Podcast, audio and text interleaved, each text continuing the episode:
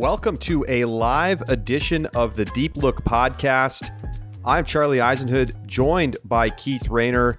Normally, Keith, we get to do this live and in person, but it's not going to happen this time because we uh, are not yet together. You're not in Milwaukee yet, and I am in Milwaukee after uh, the D3 championships.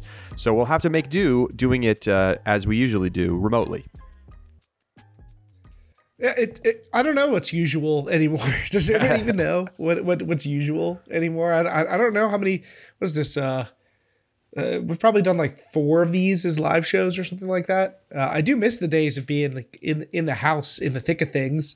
It used to it, when we first started, it would be like you know people were literally arriving for the tournament behind us. Uh, so you had kind of like a menagerie of voices behind you, and uh, it was kind of a cool environment, but we're, we're maybe a little more buttoned up now. I don't know. so we've got a lot to talk about today. Obviously, we're going to preview the D1 College Championships, but I wanted to start, Keith, with a quick discussion of what happened at D3. Oklahoma Christian in the men's division and Middlebury in the women's division, both going back to back and winning after they won in December at the 2021 championships. Uh, some very exciting games this weekend. Uh, I hope you got a chance to tune in and watch live a little bit, Keith. And uh, tons of games already up for subscribers as well. You can catch all of the semifinals online, uh, as well as, of course, the finals available on the Ultiworld and USA Ultimate YouTube channels. Are you surprised at all about these teams repeating this year? Not necessarily, no. I mean, I, I think these were clearly favorites uh, in both their divisions. You know, I think that Oklahoma Christian probably uh, a thin favorite or neck and neck, whatever, however you want to handicap it. Very close with some of their potential opposition, but they were the reigning champions with a player of the year candidate and a strong cast. I think there were high expectations for them even after what happened at regionals. And Middlebury in the women's division, I mean, they were the clear favorites. And in fact, I think they were more challenged than we anticipated yeah, I mean, I think Wellesley put up a game on them.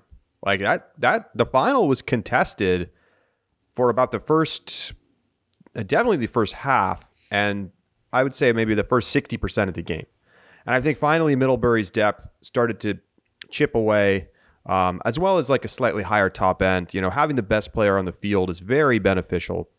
Claire Babbitt Bryan was as advertised, tremendous. Uh, but you know, Wellesley, I mean, what a run they went on to get to the final, and then you know, give Middlebury trouble. Like it looked at times like they might have a chance to win that game. The uh, the Wellesley went dry. Could you could you say? Don't say that. Uh, That's I, awful. Look, look. Let me eat. Let me eat the crow though. I mean, I I was a Wellesley doubter and they certainly proved me wrong. They were on the brink in semifinals of of what still would have been a strong run. You know, making it semifinals pretty impressive, even if it's more or less holding seed. Uh, pretty impressive stuff for a team that you know, wasn't at nationals in 2021 and uh, hasn't necessarily been a, a dominant team in the division or anything like that.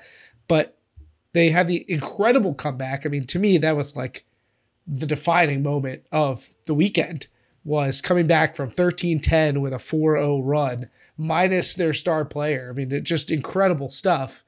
They come back, they win the semifinal, get the upset, and then they're going toe to toe with this juggernaut, Middlebury. I mean, they were a really fun underdog to root for, uh, but just eventually overpowered by t- what is t- just far and away to me the most talented team. Well, so Oklahoma Christian has been the subject of much discussion over the last few days, uh, with a lot of people a, a little upset about some of the foul calls, some of the uh, contests on calls. We have already have a comment in the chat about it, but I mean, it's been a big conversation online uh, about kind of like, you know, whether this team was, you know, villainous. Uh, I, I called the final. I was I was lucky enough to do play by play on the final uh, with uh, OC taking on St. Olaf, and I have to say, you know, as as competitive a game as that was, and as hard fought as a, national final is always going to be, I thought they played well within the bounds of a normal competition. And I have to say, I guess I'm a little surprised at the overall level of anger that seems to be directed towards Oklahoma Christian for some calls. Now, look, I get it. You know, some teams are going to be a little bit more prone to making calls than other teams, but I feel like uh, there's more to it than this, and I, I, I can't quite figure it out if if people are upset because uh, this team feels like they're I don't know stealing championships by having this uh, scholarship program or or what it is, but uh, I, I feel like watching the final at least, this was a team that you know, played hard, maybe made some more calls than an average team, but nothing outside of the realm of normal ultimate. Uh, I think if there's anger to be directed somewhere, I think you have to be upset with the observers for making bad calls. And, Uh, you know, the discourse around this has, has evolved somewhat, but to me, there, there's a couple things at play. One, if you win back to back title, you're going to be the villain. I mean, that's, right. that's just how it is. No one's won back to back titles in Ultimate or probably any sport and been beloved for doing it. It's just not how it works. Uh, you're you're going to be the villain. I mean, look at what's happening to UNC. I mean, they have for I, I, talked about this on the show, but they have every reason to be the the golden child of Ultimate. I mean, they did it from the ground up, right? Uh, everyone should be thrilled about them putting out a model that anyone can follow more or less. Uh, but they're going to be the villains, right? Everybody's going to be rude. No one wants to watch them win again. It's not interesting. They're they're already the favorites. Uh, I think a lot of that can be said for OC. And then you know once you're with, within that logic, uh, then you can find different pieces of evidence to use in your case and just kind of attach yourself to those. So whether it's the scholarships, whether it's the mercenary vibe or whatnot, uh, you know you can find your reasons for for disliking them. And and when I put out that that Twitter thread uh, that we've gone over also on the show, where it was just kind of like things we should things we should stop doing in 2022. And one of them is not realizing the difference between sports hating someone and like actually disliking them. And I think a lot of people probably just sports hate OC, and that's okay. Sports hating is like a natural part of sport as long as you can draw the distinction between you know attacking the character of a person. And I think some people have lost sight of that. You know, I think I think that there's been some attacks on the character of OC, and you know some of the some of the calls were perhaps a little bit dubious. I mean, I think there was a pattern. There were some bad calls the in, the, in the Middlebury semifinal. There's no doubt. But I, what did they? Didn't they finish like second in spirit they score? did finish I think someone on OC score. said that. So like you know what? How much can you really complain? Uh, I, I know the spirit scoring system was flawed, but usually it's going to show if a team has been you know just taking complete advantage of everybody with with bad calls. Like that's usually going to be reflected in the spirit scores in the other direction. I mean, they're going to be pretty strong. So, uh, you know, I do think there are some reasons to push back against some of the OC criticism for being willing to help get people to play Ultimate that otherwise might not be in the room together. I mean, when other teams form super teams, like it happens all the time in Ultimate. I don't, I don't see why this school can't be a part of that. I, I know there's various reasons people have decided to take issue uh, with OC. Uh, some some a little more legit than others, but I, I, just I think people are getting a little aggressive about painting with a broad brush here. Classic. Uh, so yeah, let, not that not that we would ever do that. let's. I just want to let everybody know we are live. We're on YouTube right now. You can get in the chat, ask us any questions that you want. We do have it in subscribers only mode, which, you know what? I think this is the secret to stopping the spam. No more spam, subscribers only. All you have to do to chat is just subscribe to the channel. You don't have to wait. There's no lockout period or anything like that. So uh, just subscribe and you can chat. Uh, Mags Colvette in the chat asks Is Ultimate especially bad at separating sports villainy from real villainy because bad spirit is such a handy attack on whoever's annoying you right now? Keith, I'll let you tackle it. I, I think that's part of it. I do think Ultimate's bad at it, but mostly because everybody knows each other. So, like, if you have a sports villain, chances are that you're like two degrees of separation away from them. So it like actually feels a little personal for that person to be attacking you, right? In a way that it doesn't if I'm, you know, out here slandering uh Sabrina Ionescu. Like if if I'm if I'm going at her, she's she doesn't know who I am from Adam. So like she doesn't really care that much. Uh, not that we shouldn't be thoughtful when we're attacking public figures, but it's a little bit different in Ultimate, I think, in large part because of the closeness. But you're right that the spirit of the game relationship does, you know, create an environment where there's like a built-in way to vilify somebody. right. I mean, overall, I thought it was a, a, very fun tournament. I thought we had some some great individual play. I thought we had some great team play.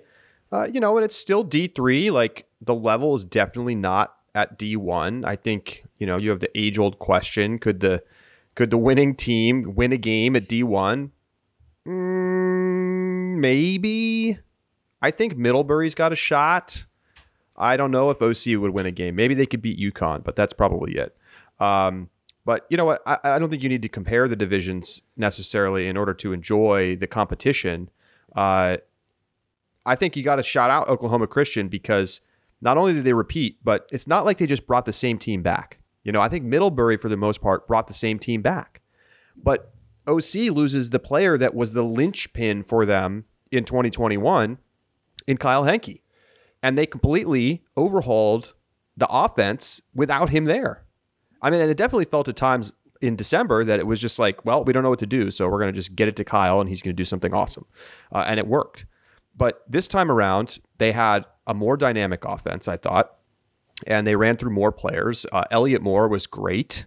Um, Jonathan Costello was great.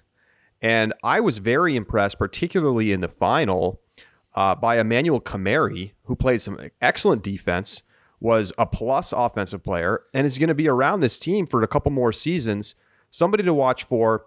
Uh, and I think it's very cool to see, you know, the scholarship program bringing somebody from Kenya to play on this team that would never otherwise probably be playing American College Ultimate. Um, and you know, the, uh, cool to see a very diverse program having success at the highest level. Uh, it's not just about the players that they brought in uh, as kind of those quote unquote hired guns. Uh, OC, a, a, a, cool story in my opinion. I do, I do think. I mean, I can't hide from the fact that I think it's a bit rich for you know a, a primarily white and upper middle class, if not even wealthier group of people to be criticizing OC for helping pay the way of students who are playing. I mean, a lot of the private universities that are they are competing against have extremely high tuitions. You know, I like, think somebody looked it up. St. Olaf's tuition silly. is like sixty five thousand dollars a semester or something. No, I couldn't. Yeah, so it's a little rich to be like, oh, you you have an unfair advantage. uh, you know, I, so uh, what, whatever. Uh, they they went out there on the field and and, and won the game, and uh, yeah, I think Costello and Kamari and Moore obviously were very important in their previous title run, and Henke leaving created some more room for those players to breathe in a sense. So uh, Kamari maybe his maybe his role didn't necessarily change that much uh, as as kind of the key to the defense. But be very curious what happens with this with this OC program as as time goes on, how it develops. Will we see perhaps them try and replicate this in the women's division? Uh, will other schools try and replicate this? Like, is the school getting something good out of it? Is all this positive press is dominating the Division three uh, ultimate scene something that the school's going to feel like worthwhile? Could we see them try and go D1? Like, I, I have no idea what to expect uh, from this story. Going to be a fun one to follow. You can catch up with all of our Division three college championships coverage on the website. You know it, ultiworld.com. So let's turn our attention to Division One, and we are just days away from the start of the event. We are three days away from the opening pool play rounds and as always, it's going to be a blast. Um, I guess Keith, we we didn't talk about the seeding last show, right? I think we we didn't. I don't think. I think we, we definitely talked about it. Just heard about it. I don't know if we talked about it on air. yeah, I, I, don't know how deep we need to get on it. I, I think what I'll say is that, uh, you know, every year I do the predicted seedings. It was very close to the predictions uh, this year. A couple of switches here and there. Colorado getting seated ahead of Carleton uh, after beating them later in the season and uh, a couple of switches, you know, oftentimes feeling like maybe for regional rematch purposes. Uh, and uh, for the most part, though, this was very much like what you would see the seating wise as in a normal year. I think the big difference is that the you know the regional rule was back in place this year that play that teams that finish behind another team at regionals have to be seated behind them at nationals. And Keith's throwing the thumbs down. I mean, in a year with no rankings, although in my mind, they use the rankings, Keith, because if you look at the seeding, it follows the rankings. Uh, you kind of have to do that. But what it means is that you have some teams, like notably Washington men's, who get upset at regionals and then get put into the four seed in a pool, and everyone's like, oh God, now I have pool of death. Um, and so that's uh, something to keep an, an eye out for here this weekend. So, thoughts, Keith, on the seeding and then we can start to dive into the pools and, and start to break this tournament down. Washington men's lost a single game just just the one on their USAU record, and they're now four seed. uh, but you know what? Make them go prove it. They also almost missed national, so uh, you know I'm, I'm there. We're going to talk about them, whether it's in the pool preview or uh, whenever we talk about the game. They're going to be coming up. Uh, I, I, don't have too much on the seeding. I mean, you look at North Carolina being the three seed in uh, the men's division, and you know you understand how they got there, but it is it is almost odd to see. Uh, and Colorado being the two seed after last nationals, in Pittsburgh as well being a one seed in their pool, the four seed in Pool D. It's all intriguing after the way that the uh, 2021 college championships shook out, uh, and and not really any surprises in the in the women's division. I wouldn't say. Uh, it's lovely though, see the Metro East not in the bottom rung, sitting at 16. SUNY Binghamton, you love to see it, uh, but it, it, otherwise, I, I, don't think this is particularly spicy seating year, and in part because like I do think that we've got a pretty good handle on how they do seating, so it's it's losing some of its luster, I would say, but uh, maybe that's for the benefit. I'm still I'm still holding out for us to do a draw style though. You know, like, can we get the teams bucketed and we just draw them out? Like I think that'd be a lot more fun. I I agree. I think that could be fun. Uh, there's it, it was fun doing that for the World Games when we had uh, Brian Gissel on to to to the to the pool draw. Uh, obviously, a much smaller event, but uh, still fun.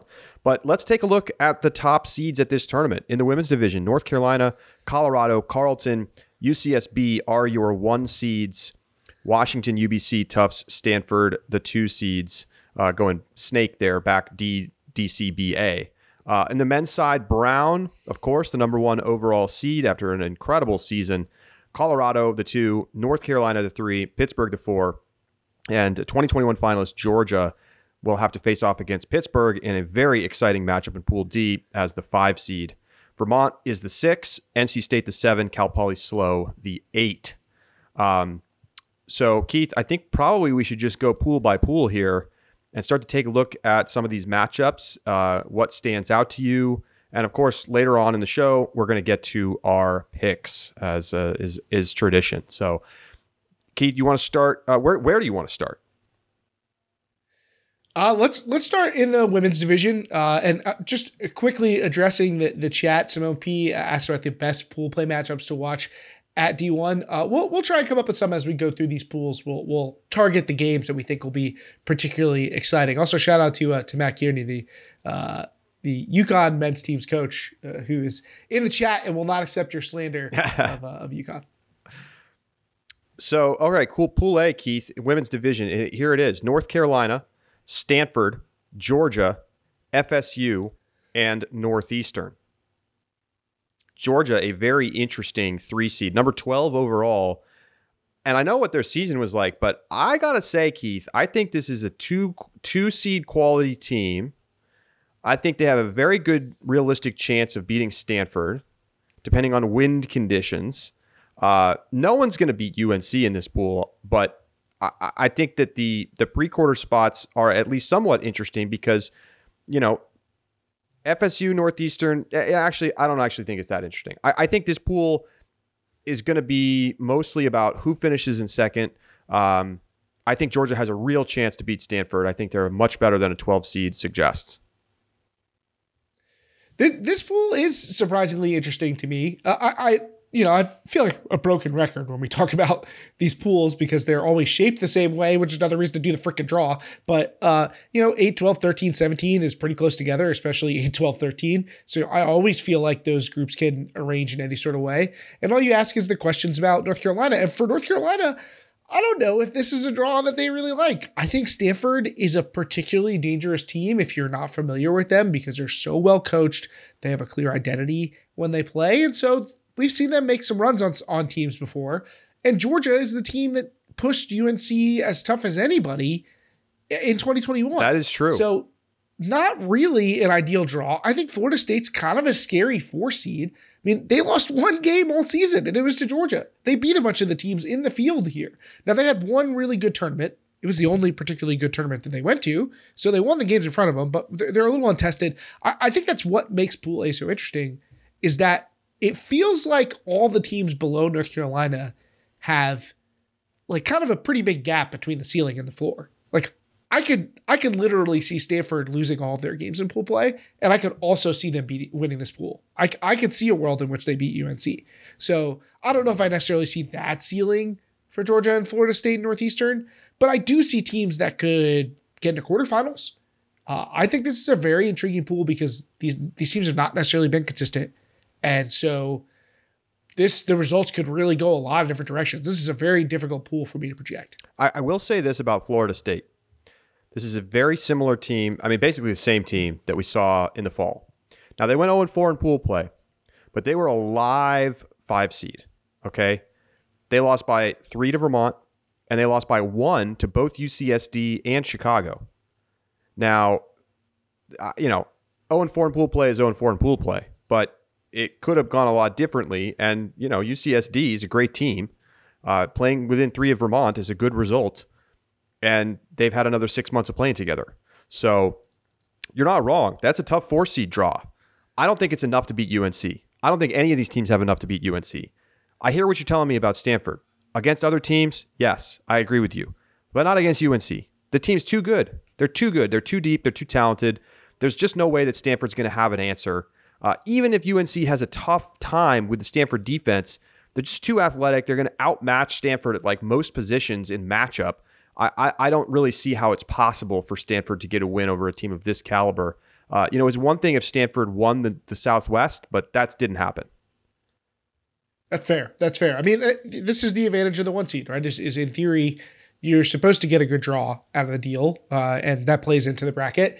North Carolina certainly earned the spot, but uh, this is a very intriguing pool to me uh, along the along those lines. Let's go to Pool B. Here it is: Colorado, the one seed, Tufts, the two, UC Davis, Pittsburgh, and Purdue.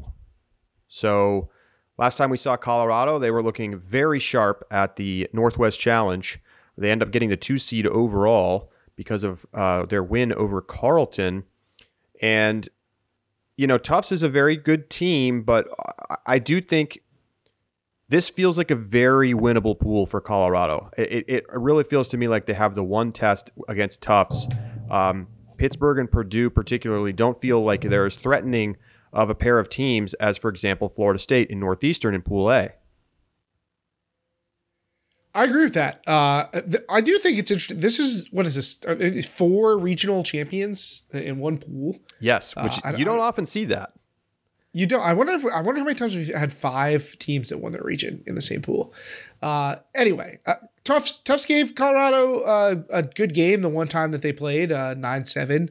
Uh, so you know, sounds like a, a wind affected game. And and Tufts when they're playing well, I think is as good as pretty much any of these two seeds. Uh, but I agree with you. You know, I've been hard on Davis all year. I had high expectations for them, and I feel the same way about Pittsburgh. But I did in the in 2021 as well. So uh, I I I cannot stump for this Pittsburgh team any longer. I got I got to put them in the prove it zone. Like I, I just can't can't stump for them unless they go out there and and do the work on the field. I love the talent of both Davis and Pittsburgh, but we just haven't seen the results to back it up. Uh, so uh, you know I got to feel pretty good about the top seeds in this pool. And you know if one of these teams gets hot uh, they you know maybe could could do some work in the in the bracket. Uh, shout out to Purdue. You know, uh, I, I we have exchanged our blows on Twitter. We were doubters here at Deep Look, uh, so I I can't just throw them out and, and completely discredit them. Uh, they went out and, and won the Great Lakes. Uh, I expected they're going to be a really athletic and energetic team, but it's difficult to show up to your first nationals really uh, it, without a lot of elite club experience to lean on. I mean, it's it's a big ask, and this is not a team that's had a uh, really standout season. So I have trouble envisioning a lot of upsets for them, but uh, I do think they're not going to go quietly. Do you think what, what's what's the line on the Tufts Colorado game, Keith? Uh Colorado minus two, two and a half. I honestly think I want to take Tufts at two and a half mean, yeah, I think it's going to be a very competitive game. I think you're really high on Colorado. Uh, I think you believe that the Colorado that we saw at Northwest Challenge is who that team is, and I'm I'm a little more. Uh, that might be the high end. Like that's that's what you get when they're when they're playing their best. And I don't know that we've seen them handle not playing well. They don't. I feel like they don't win a lot when they're not playing their best, uh, and that makes me nervous because uh, that's not where you want to be as a two seed.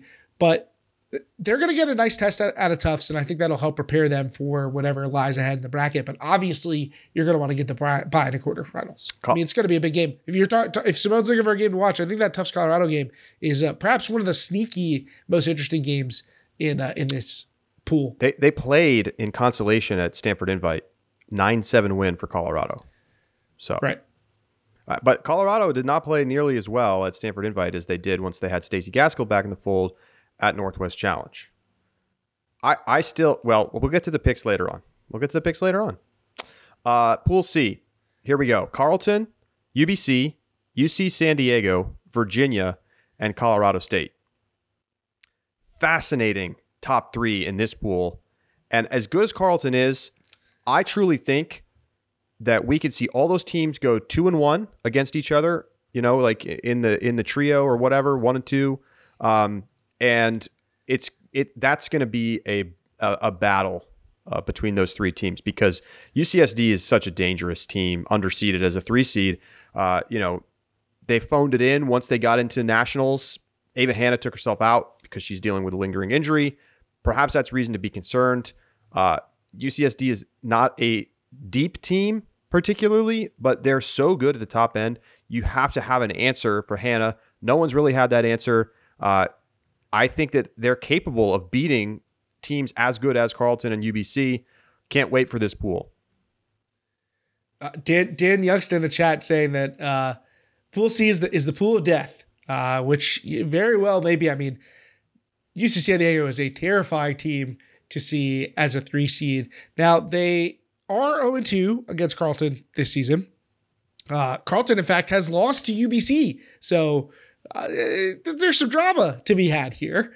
Uh, these teams are going to have familiarity with each other, but man, is it's it's just going to be so important how healthy Ava Hanna is. That's true. Uh, she takes on such a big role for UC San Diego, and they're going to need her heroics to get past teams of this quality. There are not going to be a lot of layups uh, to be had in this pool. I don't think so. Yeah, I, I don't want to hear uh, about how they're they're oh they can do it without Ava. They're so deep. No, they're not. They're just not. They don't have a large team. They don't have a super deep bench. And Ava Hanna is probably the best player in college ultimate right now, uh, at least so far this season. And yes, like their fortunes will lie in how she plays. Simple as that. I agree. Her, her role on their team is just is just too big on both sides of the disc. Uh, they don't have a thrower to replace her. They don't have a defender to replace what she does, particularly when they're running zone. So uh, I, I she is like a defining person in in this. Maybe maybe is is like the most important person in the field. Like uh, like individually, like it's hard to say.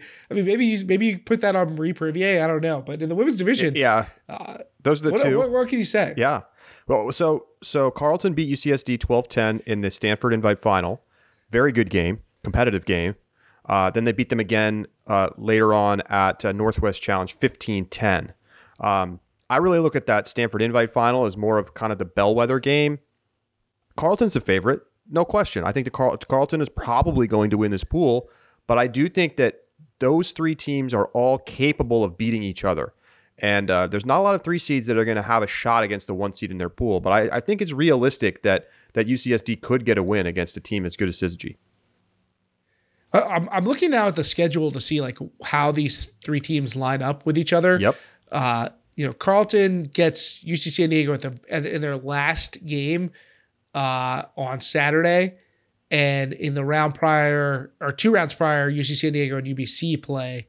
Uh, Carleton well, and UBC play on Friday. Carleton's first so, game of the tournament is against UBC after UBC gets kind of that warm up game against Virginia earlier in the day. Great spot for UBC. So, I think it's an advantage to be playing game two versus an opponent that's playing game one. Say all you want about fatigue. I don't really think that's a factor in, on day one of the tournament, uh, especially after the long break you get from game one to game two. I think there tends to be jitters in game one. Most teams have jitters. UBC oh, has yeah. to feel good about that scheduling uh, for them because they're going to get a shot at Carleton when they're they're they're in that game one zone. Oh, it's so familiar, Charlie. That feeling of being at the college championships and the first half of the first round you start getting in all these weird scores, teams that are really good playing really close with teams that aren't necessarily that good, yep. uh, upset alerts and stuff like that. And then the second half, things just tend to even out. But you're right. I, I think teams tend to start really flat. So uh, I, I, like this draw for UBC. Plus, they get to sit back and watch Carleton and UC San Diego duke it out without having to worry about what they need to do in order to position themselves. They just play their games, be done at ten, be done at ten thirty. They they'll play Colorado State at, at two thirty in that final round, but uh, I don't think they're going to be too worried about that matchup. So it's it, the focus is just going to be on the top of this pool. Going to be fun. All right, let's making go. these picks is going to be very difficult. let's go to Pool D. Uh, UC Santa Barbara, Washington, Vermont, SUNY Binghamton, and William and Mary. Now, I think we can all agree that UCSB Washington, I mean, as is typical, the 4 5 game is one of the best of the tournament. Uh, that's going to be a classic. Does Vermont have what it takes to challenge either of those teams, Keith? That That is the huge question mark for me in Pool D. Absolutely, they do. I, I don't have. It's not really a question to me. I mean, this is a team that went uh, double game point with UNC and Washington. Uh, you know, did they get the win? No. Uh, but if you can go toe to toe with UNC, and that was an honest to goodness game, then you've got the goods. Uh, I am through questioning Vermont's ability to be an elite team. Deep in the bracket, yeah, i will be worried. You know, if they get to semifinals, which I think is a, is a potential outcome for them, then I'll be worried about the lack of big game experience as a group. But they are they're they're a damn good team. And nine is a disservice to them on, on talent. There's no way that i would say they are the ninth most likely team to win a national title or the ninth most talented team in this field. Yeah, i mean they get pushed down a little bit by the the loss to tufts at regionals. Exactly. Now let's and, and let's look at the score. was a phoned in game to me. Eight to four was the score of that game the final. They lose to tufts. Okay understand this the the tournament was extremely windy extremely mm-hmm. windy. Throw it out. I don't care about that. Show me what happened. And it's Northwest a locked in game. There's there's no there is no uh, both those teams were locked into nationals at that point. Good that point. purely a seeding game. Good point. Yeah, I mean, I I I I take the result. It makes me feel like okay, Tufts. That's a nice result for them, but I don't think it tells me much about this Vermont team. I still think Washington's the class of this pool.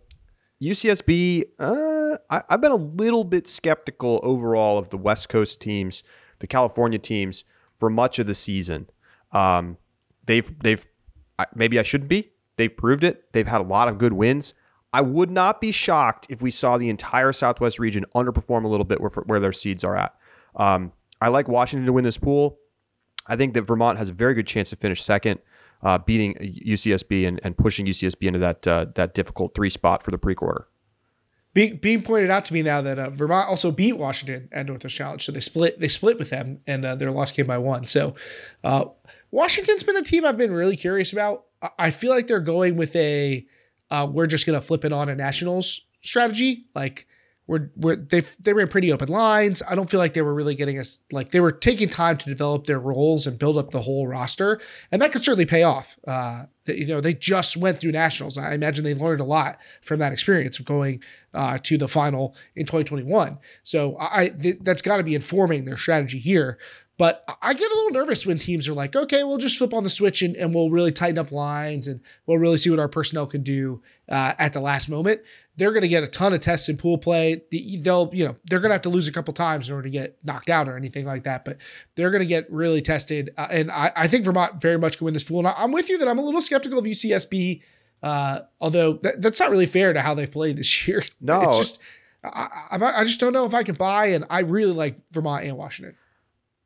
Yeah, so so do I. I mean, I think that's the bigger thing is that they have tough teams in their pools. Um, yeah, I mean, you know, UCSB dropped a game to UCSD at at uh, conferences. Uh, they did dominate at the uh, regional championship, but again, UCSD kind of phoned that game in. I mean, they played 13-12 with Davis. Um, they do have the win over Washington at Stanford Invite, but I I mean, I think it's true. Here's the thing: Washington had the opportunity to play the tight rotations, to get those reps with the top 14 players playing the vast majority of the points four months ago. So then you take the time to work on developing the roster. I don't think it's like one of those situations where we haven't seen what they have. You know, like oh, they're just going to turn it on. They're just going to turn it on. Like sometimes you see a team just never be able to turn it on, but we saw them turn it on. We saw them beat Carleton in the semifinal. We saw them prove that, and then they went out and they dominated in the series, including beating UBC twice comfortably. I, I, I hear you. I I don't know that I'm going to pick this team to win a title, but I think they're going to win this pool. They're they're dangerous. They're very dangerous. I don't, I don't think anybody is sleeping on them. That's that's for sure. I mean, they may have the the best player in the country on their team. Like I, like that this is a team that we all know has the ability to win a title. I, if there's anybody out there who wants to raise their hand and say, I don't think Washington Element could win a title, uh, then then go ahead and, and put yourself up there so that we can all laugh at you. Cody Mills said skeptical of Southwest women in the fall before nationals two, and they put three teams in quarters. It's a fair count. I don't think we're arguing that they can't put. I don't think we're arguing that they can't put three teams in quarters. Well, we're talking about teams that could make semis and win titles here. Yeah, so it's going to be interesting. I mean, a lot. Would it surprise you if three three Southwest teams are in quarters right now? I don't think so. Well, I mean, I think you look at the crossovers. You know, depends on how things shake out. You could have some Southwest teams facing off in pre-quarters. Um, I, I don't know. It's it's gonna be it's gonna be fascinating. Like, how does UC Davis do in their pool? Like if they get some upsets, that's going to be a good sign for the Southwest. Um, we're going to save our picks in the women's division for a little bit later on when we do our pick segment. So let's move on to the men's division, and we'll begin with Pool A. Um, actually, before before we move on, Keith, what are your top three games to watch in pool play in the women's division? Top three games. Uh, I, I, mean, I could pretty, basically just sit in Pool D. You know, like Pool D and Pool C are, are the place to be. I feel like I know I, I talked about Colorado Tufts, North Carolina Stanford. Uh, those are all interesting, but like I got to see how these Pool D matchups shake out. Probably first and foremost, and then I think I got to say UCSD Carleton. So uh, the matchups between Washington UCSB, Washington Vermont uh, and Vermont UC and Vermont UCSB, and then UCSD Carleton. I know that's four, but I feel like I get a package deal with those uh, with those pool D games. I'm I'm getting reports that I'm having poor internet uh, issues right now. Keith, are you hearing me? Okay. I hear you great. You sound you sound wonderful to me, Charlie. It's like music to my ears. Well, I uh, hopefully it resolves itself. Let me know in the chat if you're having continuing issues uh, with with my sound and or video. Um, I am definitely dealing with not the best internet at the house here, which is not it's not a positive sign to have bad internet already uh, with with a lot of people coming into town. Uh, luckily, this Airbnb will not be our primary location for the championships. Uh, but keep me posted in the chat if you're having trouble hearing me. Um, okay, so let's move to the men's division. And in the men's division, here are your pools. We'll start with Pool A, and uh, it is number one overall seed Brown, Cal Poly SLO, Texas, Utah State, and William and Mary. I think this pool is a lot of fun. I think that as the draw goes for Brown, this is not ideal. I mean, Keith, you said the same thing about uh, UNC in the women's division, but I think that, you know, Brown having to play against a SLO team that's going to have a lot of defensive schemes designed to try to take them out of what they want to do. And then a Texas team that always seems to give them tough games, like that athleticism factor. Uh, not that I think Brown's necessarily going to lose either of those games, but I don't think they're necessarily going to be super comfortable uh, with the matchups. Maybe it won't matter. Maybe that's how good Brown is. Uh, but I, I, do think this is a, a fairly interesting pool A as they tend to go. Uh, I'm I'm a little cooler on on this pool. I, I SLO is SLO is a strong team. Uh, you know, could they? they there's a fair chance that they're going to be the best two seed. I think, but uh, I, I you know Brown is no stranger to having people target the game plan. Like we're we're not no, it's no secret what Brown's doing or who the disc is going to. You know what I mean? Like I I I don't think they're going to be that that easily foiled uh, by uh, some by some smart scheming. And I'm I'm worried about Texas. I'm usually I usually like feel like I, I like tough clubs. Like I think I think that usually I'm, I buy in, and uh, I still love the names on the roster. Like I still think that this is a team with a lot of talent, uh, but. I, I just feel like the performance performance level hasn't been there. I mean, maybe I'm putting too much weight on Smoky Mountain, but they had a, a terrible Easterns. Uh, and then they got smoked by Colorado in the regional final. So I'm I'm a little worried that Texas is not going to be quite the team uh, that we are used to. I would not. I think they're I think they are ripe for an upset by two a four and five seed that I, I think actually might be kind of good. Uh, Utah State and, and William and Mary. Chris Casella, uh, player for Texas, uh, joined us as a reporter for D3 Nationals. So I had a chance to talk with him about the team. Uh, I mean, keep in mind, Keith, they were brutally injured for large portions of the season, and it sounds like they are getting back to healthy. Now, it can be difficult to get up to 100%. Uh, I, I don't know that I think this team is going to challenge for, you know, even maybe beyond quarters. Uh, but they they lost by one to Brown earlier this season. So it's not like, and and and that was uh, uh, how much can we make of the wind ball results that there people are playing at Smoky Mountain? Aside I mean, from that, Brown fair enough. Good. But like, if you're I gonna if you're gonna kill him for Smoky Mountain, I think you got to like. Well, that's why I'm mostly talking about Easterns. But fair, like, fair, this, fair. But they, I mean, they struggled with. Yes, they lost some games they probably shouldn't have lost, but they played Colorado within one. I mean, yeah, they have some baffling losses, but I think that that you can chalk more of that up to injuries than anything else. Now, look, I'm not going to sit out here and try to, uh, you know, be a Texas uh, a booster, but I, I do think that the the result against Brown and the historical results against Brown point to Texas being a tougher matchup than than Brown might like to see. Um, I would be happy to wager that they still win two games in this pool. I think they're going to beat William and Mary, uh, and I think they're going to beat Utah State.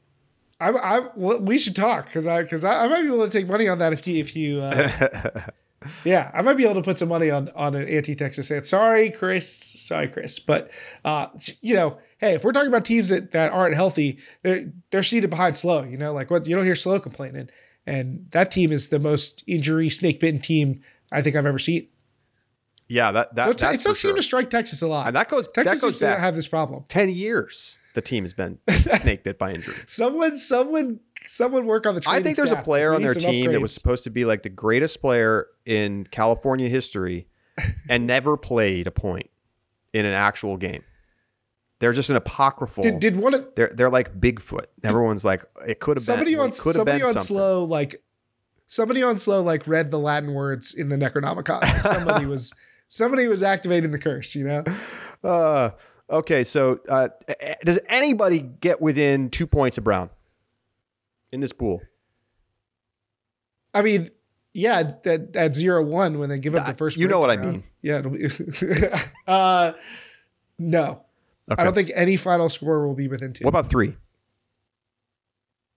Yeah, I, I think I think three. I, I feel like somebody could get there. All right, all right. So let's move on to Pool B: Colorado, NC State, Minnesota, Washington and Washington University. So the the Washington pair at the bottom of the pool. So yes, you have UW, a consensus top ten team, in the four slot, uh, behind the mercurial Minnesota, uh, a NC State team with a player in Trevor Lynch that could go off at any time and deliver an upset, and then a, a, very good Colorado team that underperformed at 2021 Nationals. Very interesting pool. What are there like? How many? How many players who were in our who received votes in our top 25 college players uh, voting? Like, how many of them are in this in this pool? It's it's a lot, uh, and you know, even a bunch of top 10 guys with Alex Atkins and Cole Jurek and Trevor Lynch. I mean, there's a lot of star power here, but again, a lot of inconsistency. I mean, NC State, Minnesota, Washington, all of these teams have a track record of mixed performances. Uh, so I, I've this is to me what I was saying about Pool A in the women's division. That's Pool B here. Uh, I think that these teams are alive to upset Colorado but I also can see them. I don't know if I can really see them losing to Wash U, but uh, I can see them struggling in pool play. I mean, uh, NC State, like, how many times have we seen this team shock you with a loss? You're like, I thought they were going to win that game, and they found a way to lose it. That's NC State. Unfortunately, has made themselves known for, uh, despite all their their much. They're, much, they're, a very chirpy team too, which I, I can appreciate. Uh, Minnesota, like, who who feels like you know exactly what you're get going to get from Minnesota? Do you, do you feel like that? We've seen them get some really great wins this year. They they're obviously uh, known for being the what the the team that the The only the, team the to beat upsets that they've Brown. gotten. The only team to beat Brown. Yeah, they come within one of Colorado, although again it's Smoky Mountain. But you know, they we've also seen them get blown out by Vermont, lose to Northeastern. Like I, you know, I don't I don't know exactly what to expect from Minnesota and Washington. Uh, yeah, we I don't I don't want to belabor the point about Washington. We know they're a great four seed, so this is a pretty scary pool. Who's who's who's getting out of pool play here? Give me the teams in order. Uh, oh, you want me to do my picks now, huh? No, just just Uh, just for the pool, just for the pool. Colorado, Washington, Minnesota. Hmm. I don't know if I can believe in Minnesota. I think they're going to straight up miss. They're going to miss the whole thing. I think it's going to be Colorado, Washington, NC State. I mean, I, I'm not. I'm not. I don't feel that strongly about it. I mean, I, I just don't know if I see this Minnesota team having what it takes. They, they, they. It, it's hard to be a team that plays no defense and goes and succeeds in the postseason. Look at the teams in the NBA playoffs right now at the end of the season. Right, it's mo- primarily great defensive teams, and the flashy offensive teams are gone. Minnesota very solid O line and non-existent defense. And they barely They got, also- I mean, yes, they won the region. Yes, they crushed Wisconsin, but they barely got past Carleton. They barely got past Carleton, who then proceeded to lose to, to Wisconsin. I am just not sold on this Minnesota team. Yes, I know they beat Brown. Yes, I know that they have they have in like hypothetical theory the tools to be a team that can go out and beat a great team because that's what a great O line can do. If your O line is just rock solid and doesn't get broken, you're probably going to win the game. But I don't know. I, I just don't. I don't see it. And they're playing against tough defensive teams. I don't. I don't understand how they don't have a better defense because I'm I'm like 98 percent sure that Cole Jurek's one of the best defenders in the, in the division. So I don't know what the hell why they can't play get any breaks. Like what is going on? They also after Florida warm up have not beaten a team in the field at nationals. They're like 0 and 5, and then they also got blown out by BYU. Oh no, wait, they beat they beat Wisconsin at regionals. Sorry, they beat Wisconsin at regionals. But otherwise, their only wins against notable teams are over teams that ended up missing nationals: UMass, Carleton, UCLA. I think that's it. I've been sold. I've been sold this Minnesota team so many times, and I, I I'm not going to buy any more stock. I just I I'm, it I'm makes sorry. me nervous because I you've seen them in person enough that uh, that makes me a little that's shaky, little shaky for me. Um, all right. So let's move on to Pool C. I have some I have some fun side questions about the men's draw. Uh, UNC, Vermont, California, Ohio State, Wisconsin. I, I just think the top two teams in this pool are really good and going to finish in that order. And then it's going to be a dogfight for who gets the third spot in pre quarters.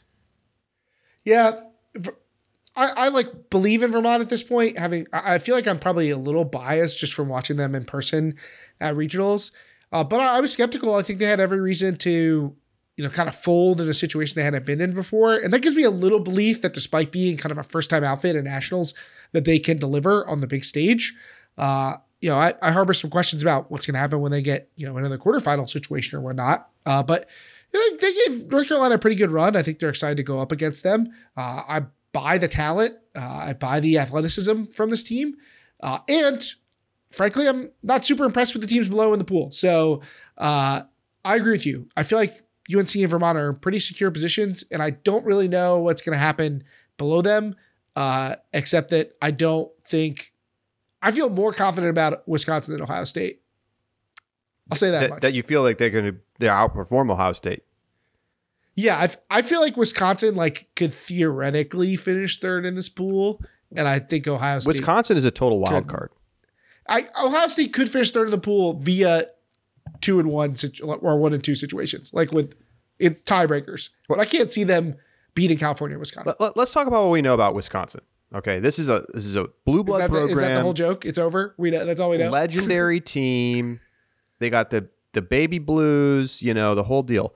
They went to Easterns. They did not perform well. They lose to Ohio State. They lose to Michigan. They lose to UNC Wilmington. They get smoked by Brown. They get one win over Virginia Tech. Okay? So, all right. They're a borderline nationals team. What do we learn the regionals? They get smoked by Minnesota. I mean, they just get their doors blown off 13 6. And then they beat a Carleton team coming off of an emotionally devastating loss when they'd had the disc to win. Okay. This is a bottom seed team. I don't see, like, sure, they could beat Ohio State. Ohio State's also a bottom seed team. These are weak teams. And I I mean, Wisconsin hasn't played much. I give them the benefit of the doubt as a great program over the course of time, but getting losing 13-6 to Minnesota does not give me a lot of confidence in this team. Uh, I really just don't I don't see it. I mean, yes, they could get that third spot, but frankly, I think Cal is decent, and probably this just the whole pool just goes to seed.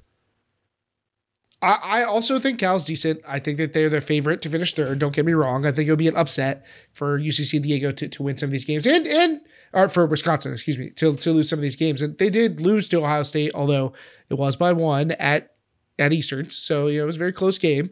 Uh, so I, I probably shouldn't sell Ohio State totally up the river, but I, I like the talent on this Wisconsin team. Uh, I do still harbor concerns about the way they played at Nationals five months ago. Uh, they pretty much laid an egg, got blown out by every good team they played. Only only teams they beat were UC San Diego and Illinois. Uh, so not a great showing for the Hodags. Uh, so that that makes me a little nervous. I just I really don't I'm really not buying on Ohio State. And I think that the ceiling on Wisconsin is is higher. Rick in the chat says that Wisconsin are the 2019 U.S. Open freaks. That's a deep cut. That's bold. I like it. Yes. What are the what are the odds that Wisconsin upsets Vermont? Uh plus what like 750? I don't think I'd take that.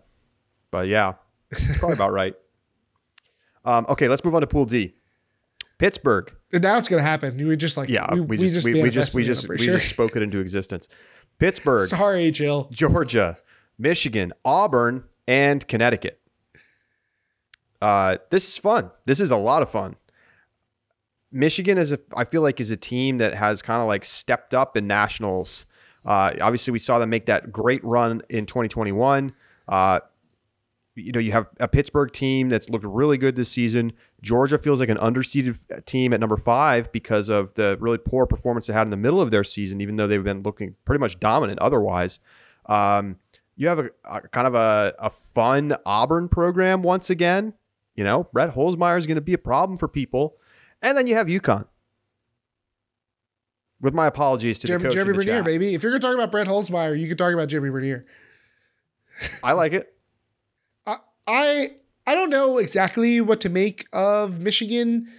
They during the season, like I find that they usually feel like a team that beats the teams they're supposed to and loses to the teams that they're supposed to, and they kind of fulfilled that, except with regards to UNC Wilmington, to I don't know has their number or something. Uh, and I get you know they beat Vermont, which is, is a pretty solid win. Uh, really deep team. I don't know if they have that takeover player, uh, and it's hard to wash the taste out of your mouth of how their last nationals run ended, even though overall it should be considered a success. I mean, this is two years in a row that they've showed up at nationals and won a game they probably weren't supposed to win. Right. So uh, they've got the chops at nationals to beat somebody. But uh, yeah, that, that was not a great performance the way their their season ended. But you know, those lumps can teach you a lot. I'm just not sure that I like this team on paper as much as I liked the team from the 2021 season. And they have a tough draw. Uh, Pittsburgh and Georgia look a little bit better. Although, if you want to talk about rough nationals in 2021, you, you got to talk about Pittsburgh, right? I, I, think uh, we're just that. That was a weird. You, they they Pittsburgh is not a program that's built well to be successful in that scenario, where it's like we're going to integrate a bunch of random people who haven't played with the team in six months. They didn't do well with it. This is a team that wants to build up over the course of a full season. Nick Kacmarek coaching program, whole deal. You know, uh, this is gonna th- this this team is a is a title threat in my opinion. Pittsburgh, yes. All right. I mean, I'm not sure that I see the depth there uh, to do that, and I, I, I am still worried about the way that they played in 2021. I mean, come on, they had such a stacked roster and did absolutely nothing. Like that's that's a tough draw. That's a tough way to go. I hear you, tough but look at this team. They went to Smoky Mountain and Easterns, and their only losses came to UNC, Brown, and uh, consolation loss to UMass. Yeah, and yeah, they, they were they were solid. They're good. Uh, what like a B plus at Florida warm up? Is that is that fair to say? I mean, probably better than that. A minus. I, I don't know. Like they were the clearly not as good as Brown and not as good as BYU, but they were probably the next best team there. I did I lose a. UMass? I can't remember now if they lost to UMass. They were supposed to play them in semis. Um, but you know, look, I, I, I just think Henry Ying is going to be one of the best players of the tournament. That I don't disagree. They have two win. They're two and zero against Georgia this season. That has to feel good. You know, they say it's hard to beat a team twice. Maybe it's hard to beat a team three times, but you have to like them in the matchup, right? I, I'm not going to discount those wins. Don't get me wrong. I'm not going to discount them. It sounds like about to But discount them, catch- Keith. They did catch Georgia like in that time when Georgia was playing like abysmally. I mean, they beat the Mid Easterns too. I don't know what else you want to say. It's true. Like, It's true. sure, you can erase the Smoky Mountain one if you want. I, I want to even erase it, but I knock a couple points. Okay. I, I mean, it sounds to me like you're taking Georgia to win this pool. I think I am. I think I am when it comes down to it. But it sounds to me like you're taking Pitt, which is going to make for some really interesting stuff. We're gonna have to get to our picks in a little bit. Oh, Uh, does does uh, does does Auburn or Connecticut have a fighting chance to get into pre-quarters? Uh, if Matt Kearney's listening, yes. If he's not, then no. Uh, Au- Auburn, I don't actually. Ha- I feel like I don't really have any justification to like think that they're going to upset one of the teams that are so good above them. Like, I don't think they are, you know, a team that can't get any wins at nationals or anything. But they're in a stacked pool, and that's going to make it tough. Uh, you know, they did smash Wilmington, who's beaten, uh, who's beat Michigan. So, like, you know, transitive property. There's a shot.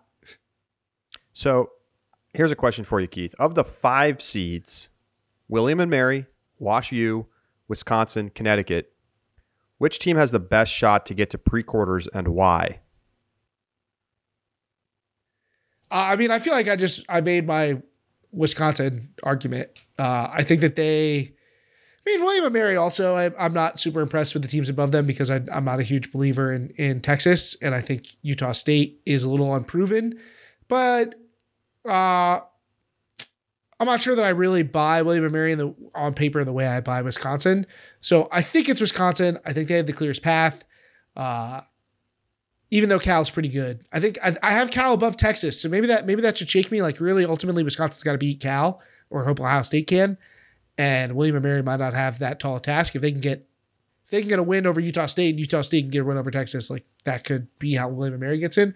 Pretty close between those two, uh, but uh, I'm sure uh, Joe Mama, our resident WashU fan, would love for us to stump for WashU. I'd love for him to make the case. They have horrendous They do have some exciting talent, horrendous but that pool is uh, brutal. I mean, brutal, what are you going to do? There- There's just no. I just Hey, we said we said NC State, Minnesota, and Washington are all shaky. So yeah, Yeah. that's WashU's in. yeah, I don't know. But they like almost have to do it twice, have things break their way. I don't know. Utah State, just for reference, went uh, one and five at, in December. Uh, did not really play a competitive game against any of the other teams. As I Hard think knocks, William and. Mary, I think William knocks. and Mary's got a gr- great chance to beat Utah State. And you know, if you think if what you say is true and Texas is is not the real deal, sure. I mean, William and Mary already proved a bunch of people wrong by getting to nationals. I just don't know if I see enough in their results to make me feel like they're going to have a chance to get. So who are you, who are you teams. picking? I I hear you I hear you making the the Okay, so of the four here, seeds, who are you making the bull case for? uh, the four seeds, I I can't go with WashU because the pool's too tough. Uh, I I really, I mean, I think it's Wisconsin. I think it's Wisconsin. Okay. How could it not be Wisconsin? this is this is a team that has legacy that's been there before, that has a lot of coaching experience, uh, and that, that they're going up against teams that snuck in or are just you know are, are in pools that make it really difficult for me to see how they're going to to get past them. Uh, Cal feels like a somewhat susceptible three seed relative to the other teams, Michigan, Minnesota, and Texas. There are good players on this team too. Like if they if they of course, if, if they're healthy, good.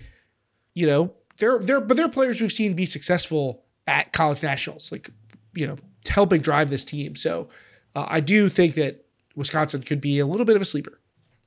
All right. Uh, so I'm going to take Wisconsin for that question. th- th- there's a question I'm going to go back to from uh, Mags in the chat. How how much is about uh, to, co- to compare how teams did in 2021 and 2022? So like you know December Nationals versus now where, we are now. Of course, some of these teams didn't com- play in the series in the fall for various reasons. Mags asks how much is about what they've learned in five months, personnel changes, or just different dice getting rolled in other factors that affect how seasons kind of play out. Well, it's different. It, it differs for different teams. You know, uh, for teams that knew that they were going to be losing a lot of people from 2021 to 2022, uh, I imagine that they kind of approached as two different seasons. While teams that probably had a lot of carryover almost were like looking at one season in the same way a club team might look at playing in the national championships and then playing in WCCs. Like you're looking for that double peak. Uh, which is a really challenging thing to do, especially for college programs that have basically no experience trying to double peak. Uh, but I, my guess is that's kind of you know, you have to talk to on a team by team level to find out who is approaching this kind of like one extended season with the fall as an opportunity to improve your chances for the spring. That's you know, for example, when I heard that was how Wisconsin was approaching it. Uh, so you know, I don't, I don't really know for sure, but I do think that that's going to be something that you're going to see from teams. I mean, where you see continuity is where I think you can start to look at teams that are learning lessons. Uh, where you're seeing that lack of continuity with big changes Yeah. in personnel is where you start to think, okay, how did this team use this past five months to improve upon themselves from where they were in 2021? I'm going to give you my uh, top pool play matchups, Keith. You ready? Yeah, go for it. First goes eyes immediately go to Pittsburgh, Georgia. I think that has the potential to be the best game in pool play. Um, I also really like Colorado, Washington. Washington feels to me like the second best team in that pool. Um, and then, you know, is there like a two-three game that really stands out? I, I definitely like I like both the 7-11 and the 8-12 matchups. Cal Poly SLO versus Texas, NC State versus Minnesota, both very interesting to me. Keith, anything I'm missing? Uh, I like NC State, Washington a lot. Sure. Uh, Any of the I'm matchups with curious about- Washington are going to be good. Agreed. Uh, and I'm very curious about Vermont and Cal. Uh, and then you know you get the Georgia Michigan rematch, right? You Yep, get the, yep. the the the drama of that. But I, I I do agree mostly with with what you're picking. I think I'd take NC State Washington over uh, Colorado and Washington though. Keith, we have yet to not. announce the streaming schedule. So why don't we just give it right here to those who are who are listening live? They get the early Our our faithful. on the streaming schedule. We're doing two games every round. Uh, we'll be stream. Ulti will be streaming from Friday all the way through Sunday morning through the quarterfinals, and then of course ESPN will take over for the semifinals uh, and the finals. Looking forward to some great games. And Keith, I don't know if you want to run down every game we're doing, or you want to pick out some highlights, or uh, or what you're thinking as you've now completely blurred into oblivion because of the uh, water bottle. The water consumption. well, I, I needed someone to hit me with the hydrate channel points. Uh, shout out to my to my Twitch crew uh, for that. Am I am I gonna refocus here? I don't know. Uh, let me let me pull up the let me pull up our our streaming schedule so that uh, I can. This is this is off the cuff live radio here, folks. All right. Uh, yeah, I don't know that we need to go over the entire thing, I agree. let's let's talk about some games that that are uh, mostly the games that we already highlighted as our favorite games are going to be on the stream because uh, we get to pick them. So, uh, you know, we, we it's not the number one, consider, the only consideration or anything. Uh, but you know, we started off NC State Washington leading in in the men's division on Friday. That's one of my favorite games. So uh, I, I don't remember if I'm actually going to get to watch it or if I will be on the other stream, but uh, that's on my list. All pretty much all of those games from uh, Pool D and Pool C in the women's division. So all those top team top teams. Uh, we have Carleton UBC uh, on here. We've got Vermont and Washington. We've got Carleton and UC San Diego. Uh, we've got UC Santa Barbara and Washington. So like that whole group is going to be on live stream. So uh, those should all be a lot of fun. And then you get Pitt and UGA. I know you highlighted that game as well. Yeah, that's going to be a fun one. Um, Colorado versus Minnesota in the men's division uh, should be good. UNC Stanford in women's division, you know, All right, at this point, we might as well it's, it's rare. It's that's fair enough. It's rare that you would stream that you stream a one seed in pool play. It's rare, but I think Stanford is an intriguing enough two seed matchup that that, that it's worthwhile. I will say this: It's, it's are not going to be rare anymore now that we are streaming two times. I mean, how many? We're also. You, did you tell people that we're filming two more games? I did not to? tell them that. I'm telling them Uh, that right now. Two more games also getting st- uh, filmed every round, and all 40 teams will either be streamed or filmed during pool play. I think that's the first time this has ever happened. I, I can't be positive about that, but uh, you know it hasn't been that long since we've been doing two and two streams and and filmed games. And the fact is, we're planning towards a future where even more games are getting streamed. Perhaps not to the extent that we stream kind of the like top feature games, uh, but making more games available live, uh, potentially you know without without a lot of bells and whistles. But uh, that's that's coming down the road, and uh, look forward to talking with everybody more about that in the future. But should be great. Uh, can't wait for the uh, Keith trying to get his camera back in focus. It just won't do it. It's just not enough light. Ghost Keith. Um, Uh, look, i i what we're actually trending towards is we're, we're actually going to uh, paywall one of the games and then not show it to you for two days, and you have to wait to watch it on some television obscure television channel. Uh, so that's our that's our plan. how about Marquee game, you can't watch it till uh, Wednesday or whatever. You could also have a live crew doing a live show, but don't make the don't make it available. this is amazing. I think I think. I got it. I think you got I think it. I got it. well done. Uh, like the fact that the AUDL game of, of the week is not available to watch actually live is so wild to me. Um, so uh, let's see. We're going to take some questions from the chat. So now is your time to get your question in. It doesn't matter what it is, how obscure it is. You want to hit us with a betting line. You want to hit us with uh, biggest upset. Uh, you want to give us your picks. We're going to be getting to our picks in just a moment. Um, I'm gonna. I'll go back for some for some questions that we. That Oh, we may good, have good, good. Like uh, we can start with those. Will Auburn break seed uh, from Rick? Will Auburn break seed? So what is Auburn seeded? They come in as the 16. Um I'm going to take that question as it stands in pool play. Like if they win some crossover game in, in deep consolation because they missed the bracket, that doesn't really count to me. Uh, I don't think so. Too I- unpredictable. I, just don't think they quite have the horses to beat any of those top three teams in their pool. That's part of the problem with being in Pool D because you're the 16 against the 4 5 9. Um, they've got a shot. They've got a shot, I think, against Michigan, but you know, I, I, slept on the Southeast more than I should have back at the in December. Uh, I, I like what I saw from Auburn at, at warm up, but I just don't think they quite have enough discipline to to take down one of these top teams. if if they if they had been in Pool C or Pool A or something, like maybe maybe I'd give them a shot. But uh, yeah, I, I'm with you on that. Uh, although, right, we've seen Auburn upset Pitt many many years ago uh, when they were wasn't Pitt the number one overall seed or something that year. Uh, so we, see crazier things, right? Um, will what team? Here's another one from from Dan Young. So, what team will find an answer to Jacques Nissen's blades? Uh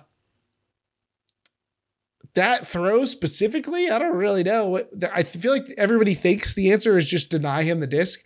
They have this like uh, early Mac Hecht impression, like, oh, if we can just put a lockdown handler defender on him, he's not athletic enough to get the disc. And I, I think that is way underselling the player that Jacques Nissen has become over the past couple years. Yeah, uh, he's a really interesting player. Uh, definitely not your typical center handler. Just kind of like moves a rock and like gets the reset. Like he's super dynamic. They obviously put tho- him along with their other top players in Dominator a lot, and he's going to play a ton of minutes. Uh, I think. I think you have to try to get him tired uh, and hope that they make throwing mistakes. I, I don't know how else you beat this Brown team. That they're just so it's so tough to deal with their one on ones, and like they have too many good throwers. You can't just throw zone. Maybe if it's really windy, you could get away with that. But uh, th- this they've they've proven it over and over this season that they're the real deal. I think UNC UNC is the team that I that I would look at as having. I mean, UNC's been there before. They've played against the system. They've got a really smart, well coached team. Uh, you know, they they everybody talks about Siraj Madaraju. You know, basically one defensive player of the year in in how he played against Brown in that game. So, uh, you know, could he could he pass along some tips? Uh, maybe pass him. I, I, think his brother's on NC State, and he's a pretty, at least at 2021 Nationals, a pretty feisty handler defender himself. I don't know if we'll can see that matchup, but uh, I don't know if he even gets Struckness, and he's he's not as tall as Siraj, but uh, that those are the things you want to look at. And maybe SLO has an answer for it. I don't know. Will Will wants to know what the line is on William and Mary, Texas. Uh, what Texas minus three? That's about right. Between What's, minus two and somebody, a half, minus three and a half. I like three. Somebody had simulated lines uh, today. Oh, well, let me let me pull up. Uh, uh, maybe we'll get ult- more followers for uh, at Ultimate Data Sci, as in the first three letters of science. Uh, let's see what their lines were for this one. Pool A. Uh, they had. These are simulated, so these aren't betting lines. William and Mary versus Texas. Texas minus 1.4 goals. So that's a really tight I, I'd take Texas minus one and a half. Yeah, I, I, feel like I would I would take that, and I like William and Mary against Texas. Uh, Milwaukee weather forecast is looking pretty breezy. Yeah, let's actually take Shock. a look at the uh, Milwaukee weather. So the, the, the forecast has improved. It was looking like it was going to be kind of rainy, but it looks like that's going to go away.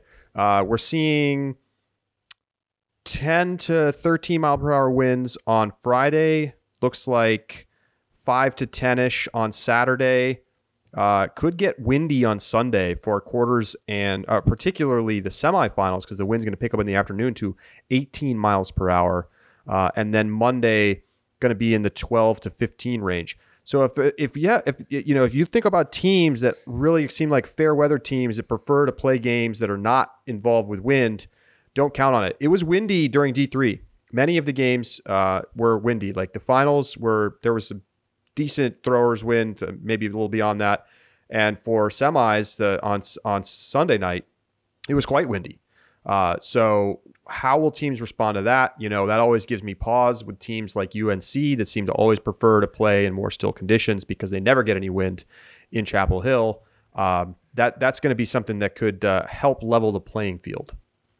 I'm tired of this, Charlie. It feels like sick of this 80% wind. percent of the of the elite tournaments that we that we film, like when we go, especially nationals, are freaking windy. Club, college, just always. I'm, I'm, I'm tired of it. I'm tired of it. However, go ahead and go ahead and if, if start smashing the buy button on that Stanford stock, because Superfly stock is going to start rising in price a lot if it's going to be windy. And keep in mind, it generally gets windier in the afternoon, so early morning games less likely to have that be a factor. Afternoon, you know, three four o'clock games, we could see the wind really cr- cranking. Um, David asks, what top eight seeds do not make quarters? So that get they they they get knocked out in pre-quarters or in pool play. Um, I'm looking at the draw for teams. Man, if it feels harsh to say that UC Santa Barbara could be on that list in the women's division, but their pool does shape up in a way that that kind of stinks. Uh, now they, I also think it's very possible they win their pool. So uh, I, they're not the most likely team to fulfill this prophecy, but you got to look at the crossovers. You know, you got to think about who are the teams going to be playing in a pre-quarter mm-hmm. if they don't win their pool. Um, I think uh, if Stanford finishes second in their pool, well, then they're going to play. You know, potentially Vermont.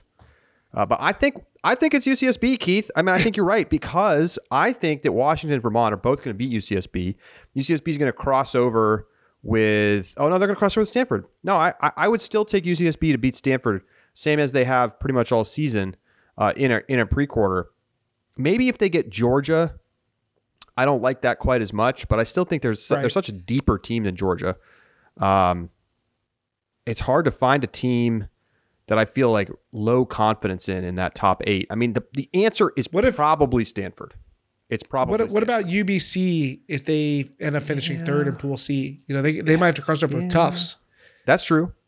Or Colorado. Like if they lose to UCSD are, and they cross over with Tufts or Colorado, sure, they could lose that game. I mean, that's where I look at is the tough pools where teams might get pushed into the into the third slot and have to play a strong crossover. On the men's side, I think uh, NC State certainly feels susceptible given their pool. Absolutely. Um, you know, is is skepticism about Vermont warranted? I don't think they lose their game to Cal, but I could definitely see them losing their crossover in B. Yeah, I mean they could play Washington, NC State, Minnesota. Like those are all good teams that I They're think they're going to have a very tough pre-quarter. As much as I hate to say it, what about what about SLO? I mean, we just talked about Michigan has this history of beating teams that uh that it feels like they shouldn't. And pre-quarters is like basically the place to do it. They could they that matchup could line up, or even worse, they could be playing Georgia or Pittsburgh. It's uh, I mean, it's not maybe too shocking to say that the eight seed is the like likeliest team to miss the quarters. Not a long branch to climb out of. Right. But, you know, you're right. Uh, I mean, especially with Texas there. And like if Texas is a little underseeded because of the injuries, maybe that's, you know, SLO isn't even the second best team in that pool. It's possible. But I really like SLO to win that game against Texas. So I think they're going to get the two spot. Um, and I think that then, you know, they have the crossover game. It's going to be a tough crossover game, regardless of what happens in, in Pool D. Georgia, Michigan, Auburn, Pitt, any of those teams, tough. So there you go. Uh, let's see. Any other questions? Uh, give us a prop bet for pool play, asks Mags. Okay, Keith is the king of this. I'm gonna I'm gonna leave this to Keith. Oh man, that's tough. Uh, I mean, how how deep a dive do you want? You know, like I think you want to keep it a keep it approachable. Point, points allowed by the one seeds. Points allowed Yeah, I by mean, that's- UNC that's- in both divisions. I think points allowed by the one seed is going to be uh, in uh, is in the game. I shouldn't say going to be. The Oh, game it's in is, the game. already live. I do think it is a tiebreaker in the game. Um, you know, I, I like sometimes I like state or regional success. Like uh, how many games will teams from from the state of California win? Uh, although I guess that pretty much is bang on Southwest right now, right? There, there's not any difference. Yeah, not not at this tournament. Yeah. So, uh, you know, something like that. Those those are fun props to me. How many? So, what's your answer to points allowed by the one seeds? Points allowed by the one seeds. Um, I would say uh, the UNC women. I think will they're gonna blow probably two teams out I agree. and then play one game where they give up. Especially if it's windy, you get you got to mute this a little bit. So, I would say on average like seven, maybe. So. what- That would make it know, 28. I go a little higher than that. I think Maybe it's more like 34, 35 because I think they're going to play Oh, I a couple like that. I- 15, 10, 15, 11 games. I think I could go up to 30 or 31. But um, and Brown, uh, I pretty much think the same thing. Uh, I think I'd go up a couple points, so maybe like 34. 12, 22, 30. Yeah, it's about right. I think they're going to play closest games against SLO and Texas, and they're going to smash Utah State and William and Mary. I think So- they'll play one close game. Uh, they'll win another by like four or five, and then Okay, so over on who who who allows more points, Brown men or or or UNC women? Brown men or UNC women. Who allows more points? Brown. I think I say UNC, but it's close. It's very close. All right. One more question, and then we're going to get to our picks. Is the gap between Pleiades and other teams in the women's division bigger or smaller than in the fall? Love the question from Will. Uh, I'm gonna cop out for for this reason. For this reason, Charlie. Ann Worth. Ann Worth has been spotted back on the field. She's she's playing again. She's on this roster. Uh if Ann Worth is healthy, it's a whole new ballgame, baby. Like even if she's at 82%, then I then I think I I, I is, is 82% Ann Worth worth Bridget full full speed Bridget Meisner? no. Uh, probably not. 82%. So yeah, maybe maybe it's maybe it's closer, but but Ann Worth is I hear I mean, you. You come can on. put her on the D line, and you don't even have to worry about like big chemistry issue stuff. I, actually didn't even realize I had her on the roster. That's oh exciting. yeah Did she play a regionals? No way. We would have known.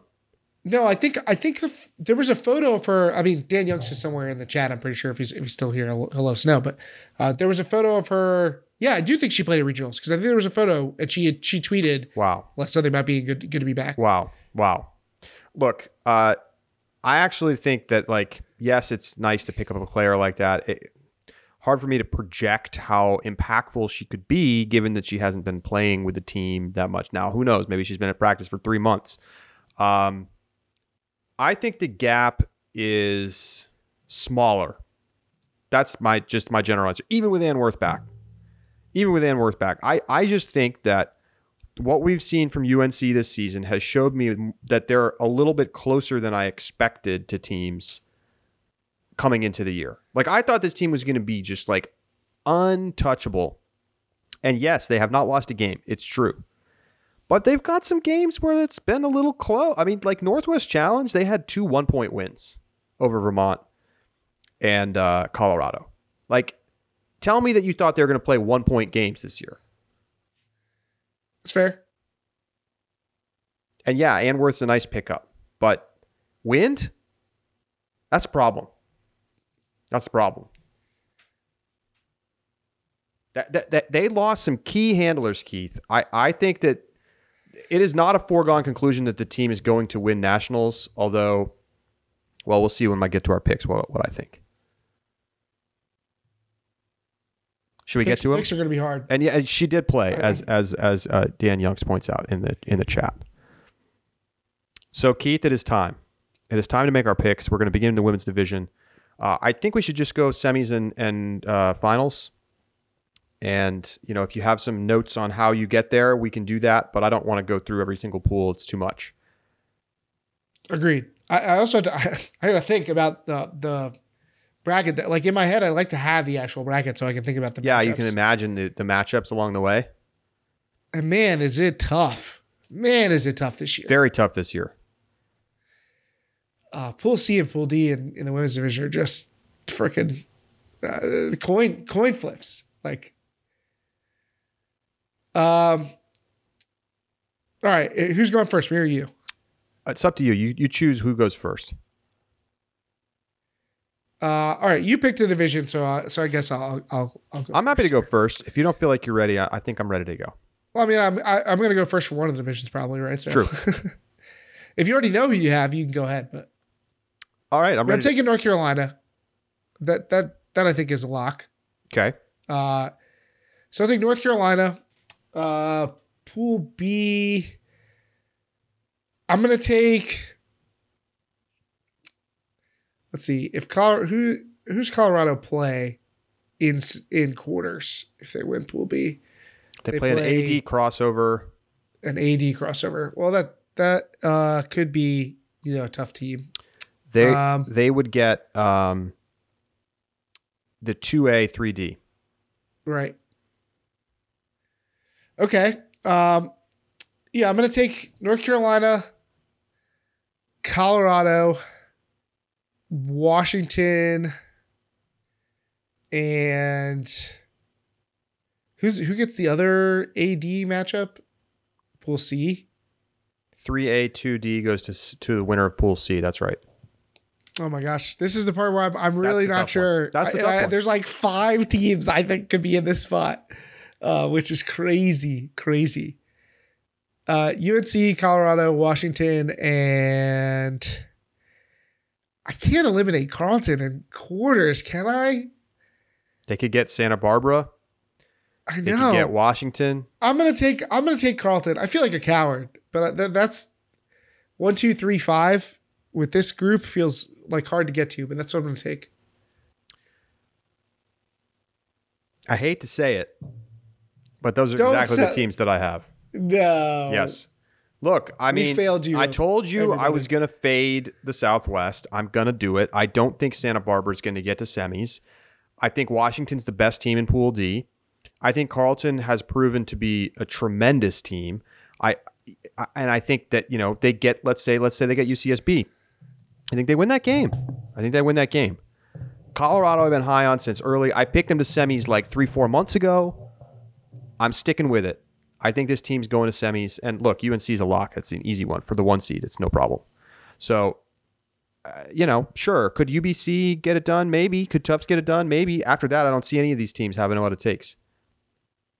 I don't think I don't think semis goes past the seven seed. I think I think I, Vermont's you know got- UBC I think has Vermont's lost really twice to Washington. Like I don't see it. I don't see it. I think we're going to see the I think Vermont teams. and UCSD are live, man, and they were the teams I was considering the most. Uh, if I could. Find Oh, I mean that's fair. I, I'll give you that, but I just I don't know if UC San Diego is deep enough to make a semis run at nationals. I, I love the team. I can't wait to watch them on the stream. I think they're super exciting. I think they're fun, but they're just not deep enough to go to semis. And Georgia, uh, same thing. You know, the teams that are reliant on one player like that, I just don't know if they're going to be able to do it. Uh, so I'm taking UNC, Colorado, Carleton, Washington.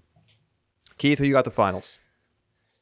Uh, well, I'll I'll go ahead and, and take my UNC. That's that's easy enough. Is it that? Is it so Uh, easy to take them just immediately over Washington? I guess Washington is the. T- that is tough.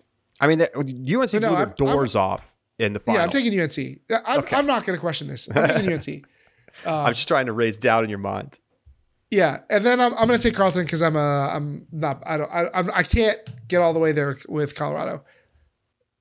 I'm taking UNC So over finally Washington. get UNC Carleton. Somebody so so long awaited. I'm taking UNC over Washington. Much closer game. I think it's going to be like 15-11, 15-12. Um, this is the big one. This is the big one. Colorado Carleton. What do you? Where do you go? What do you do? They've played once. Colorado got the win. They played once or twice. I got to check. I think they just played the one time at, at Northwest Challenge. Um, and you know, look, it was a 15-4 blowout. That's not going to happen again. Like that that's a weird aberration. Carleton is obviously the team that's supposed to be in this spot to play UNC in the final. But you know what, Keith? Against my better judgment from what I know about this it. Colorado team from the past, I think they're finally that program. I think that they are that team. I think they have the tools. I think they showed us at Northwest Challenge what they could be. I tell myself every year don't ignore the results. It is tempting sometimes to ignore the results and to talk yourself into, oh, it didn't mean that much or, uh, you know, blah, blah, blah. But when we saw Colorado at full strength at Northwest Challenge with Stacy Gaskill playing, what did they do? They kicked everyone's ass except UNC, who they played twice, and the second time in what was essentially, I think it was the final, right? 15 14, grinder of a game, could have gone either way, coin flip. Tell me why that's not the rematch in the national final. I think it is. I think it's I think it's destined. I understand you want to see the Carleton UNC matchup. Carleton getting crushed at Northwest Challenge is a, is a, is a major red flag for me. And it's easy to talk yourself into the narrative about Colorado and ignore the results. And I'm not going to do it. I'm going to take Quandary to make the final rematch of the Northwest Challenge final in the national championship game. Keith, who you taking in your uh, hypothetical UNC Carleton matchup in the final? Did did anybody else just hear Charlie start that Colorado pick with? Oh well, UNC blew him out. Uh, that, well, that's not going to happen again. And then later say, "Don't ignore the results." Did, did, did anybody else just hear that, or was it just me? I, that's what I thought I heard. But uh, so I'm not that saying that Colorado's going to blow Carleton out again. I think it's going to be a close game. No, I'm just uh, you know. Uh, anyway, uh, I- honestly, Charlie, I, I'm not. I'm not gonna say I'm having second thoughts, but I do think that this UNC team is a little more fallible. They're fallible. The more that I look at it, and and Ann Worth, Anworth is to me the missing piece because I feel like they're a little more dependent on their best players than they were in 2021.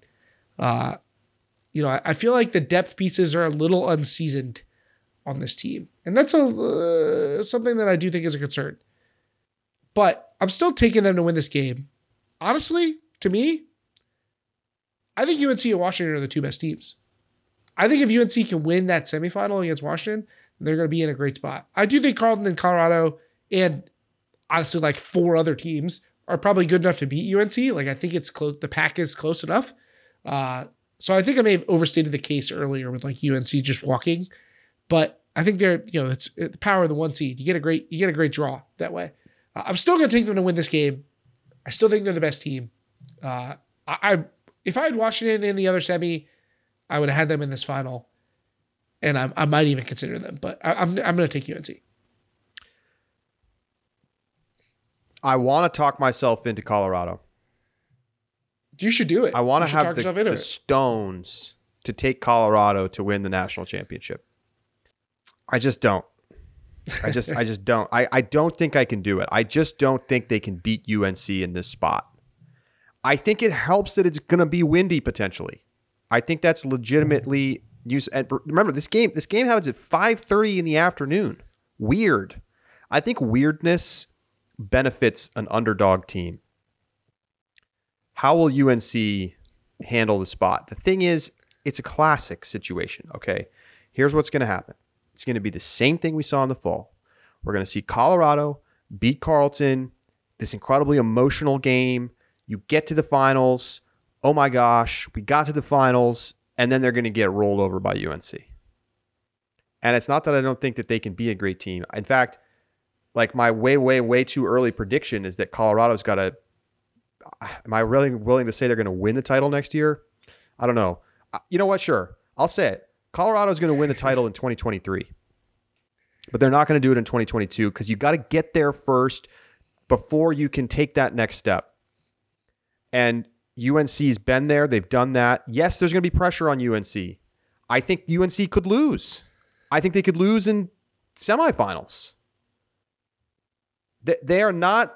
When we came into the year, I was like, this team is an all time legend team. But that's when we thought that they had two of the best college players in the division coming back at the start of the year and playing with the team the whole time. Instead, one of those players never materialized, and Ann Worth is only now coming back after injury.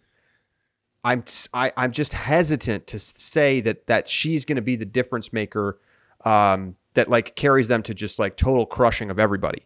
But at the end of the day, they have the benefits of being the one seed. They're going to get an easy quarterfinal. I think that they're going to win their semifinal because I think it's a good matchup for them against Washington. And I think to beat Colorado because Colorado hasn't been there before. So that's a long way of saying I'm taking the chalk. I'm taking Pleiades. This is still the best team in the country. They haven't lost a game yet this year. But I won't be shocked if Colorado knocks them off. it's it's it's wild to think about the fact that these teams are not even their final form, so to speak. I mean, your UNC could have had Karen Earhart, That's what I'm saying. Colorado could have uh you know two more outstanding players that Mhm. uh, have been lost to to ACL injuries. Like, I mean, I've I've been a stand for Bailey Shigley on this program before, and then you know adding Sky Fernandez. Like, these are teams that are incomplete and they're still this good. Uh, so, just just worthy of note. But I I am shocked that we ended up at the same picks, more or less. Like obviously the Colorado Carleton thing differs, but I'm pretty surprised because I can see a lot of alternative paths available, and I, you may too. Like it may not be uh, descriptive of the fact of like that we think that these are these teams are like really likely to achieve this. I just think like the com it, we get more data this year because of fall nationals, which which makes me actually have a little more conviction than typically I do. Um, you know, Colorado feels like definitely more of a question mark there, uh, but you know we know Washington and Carleton and UNC are good, and yes, the teams have changed somewhat, but we also have the full season of spring data. So I don't know. I- I actually feel I feel more confident in the women's division than I do in the men's and I, you know, maybe I'm short selling the Southwest teams. That's that's if if I'm going to go wrong, it's going to be because of that. It's going to be UCSB or UCSD or Davis or Stanford or multiple of those teams throwing wrenches. Could happen. And the wind is an interesting factor. Um, but let's go to the men's division. I'll start here with my semis picks. I'm taking Brown.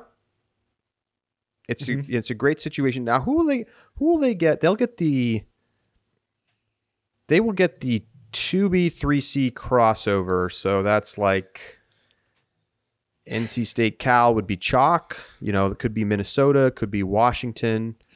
I don't know. I just still whoever they get, I just don't see them losing in quarters. Uh, I think Colorado is going to have a bounce back tournament here after a, a really disappointing 2021 uh, championship. You know, they, they're going to have learned from that, and they've really shown that they're an elite team this whole season. You know, they have the one loss by one point to Brown. That's it. Uh, and they, you know, have just mostly crushed teams along the way. Um, just really like the team. I, I thought they were going to do better in 2021. I think that they're they're going to be there this year. UNC. So they're going to get the two. What are they going to get? 1C plays 2D, 3A. 2D, 3A. So that could be like uh, Georgia or Pittsburgh, probably would be my would be my guess. Um, I am not sold on this Darkside team. Do I think that Georgia or Pitt could beat them? Hmm. I do. I think it's possible. The wind makes it interesting. Do either of those teams have the depth to beat UNC? Oh, God. This is tough. This is tough. I think I, just think I think Liam Searles Bohs is going to do enough. So I'm taking Brown, I'm taking Colorado, I'm taking UNC in a very tight game. And really the question for me comes down to who is going to win Pool D. That is the key question to ask. If whoever wins it, I think gets to semis. Let's see who plays who plays the 1D team. It's 2C, 3B. 2C, that could be Vermont. 3B. Maybe maybe NC State, maybe Minnesota. Um gosh, this one feels tough. I mean, it's similar in the women's division. Do I think that it's possible for Vermont to be that team? Could they do it? I'm going to go with Pittsburgh. I'm going to take the top four seeds. And I really like wow. Georgia, but I just think I think I think Pittsburgh I think Pittsburgh's legit. Legitsburg. They're, they're, the defense, Keith, is real. Well, I mean, you got Henry Ing, Miles Cooper. There's there's definitely some strong defenders uh, on that team. Uh, I know you're not picking dog in them. They got that dog in them for sure. Which is like not always what I think of. It's of it's been it's been a transformation for this team.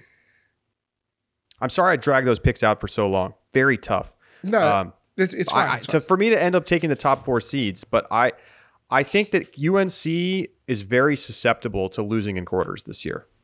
Well, Charlie, that I'm I'm wrestling with mostly the same same problems. Uh, I've got Brown, Colorado, and UNC all winning their pools. Uh, although I, I, I toyed with Washington winning Pool B. Uh, and then yeah, it comes down to Pool D, and it comes down to that four five to me, Georgia and Pitt, and I think I mean I've gone back and forth.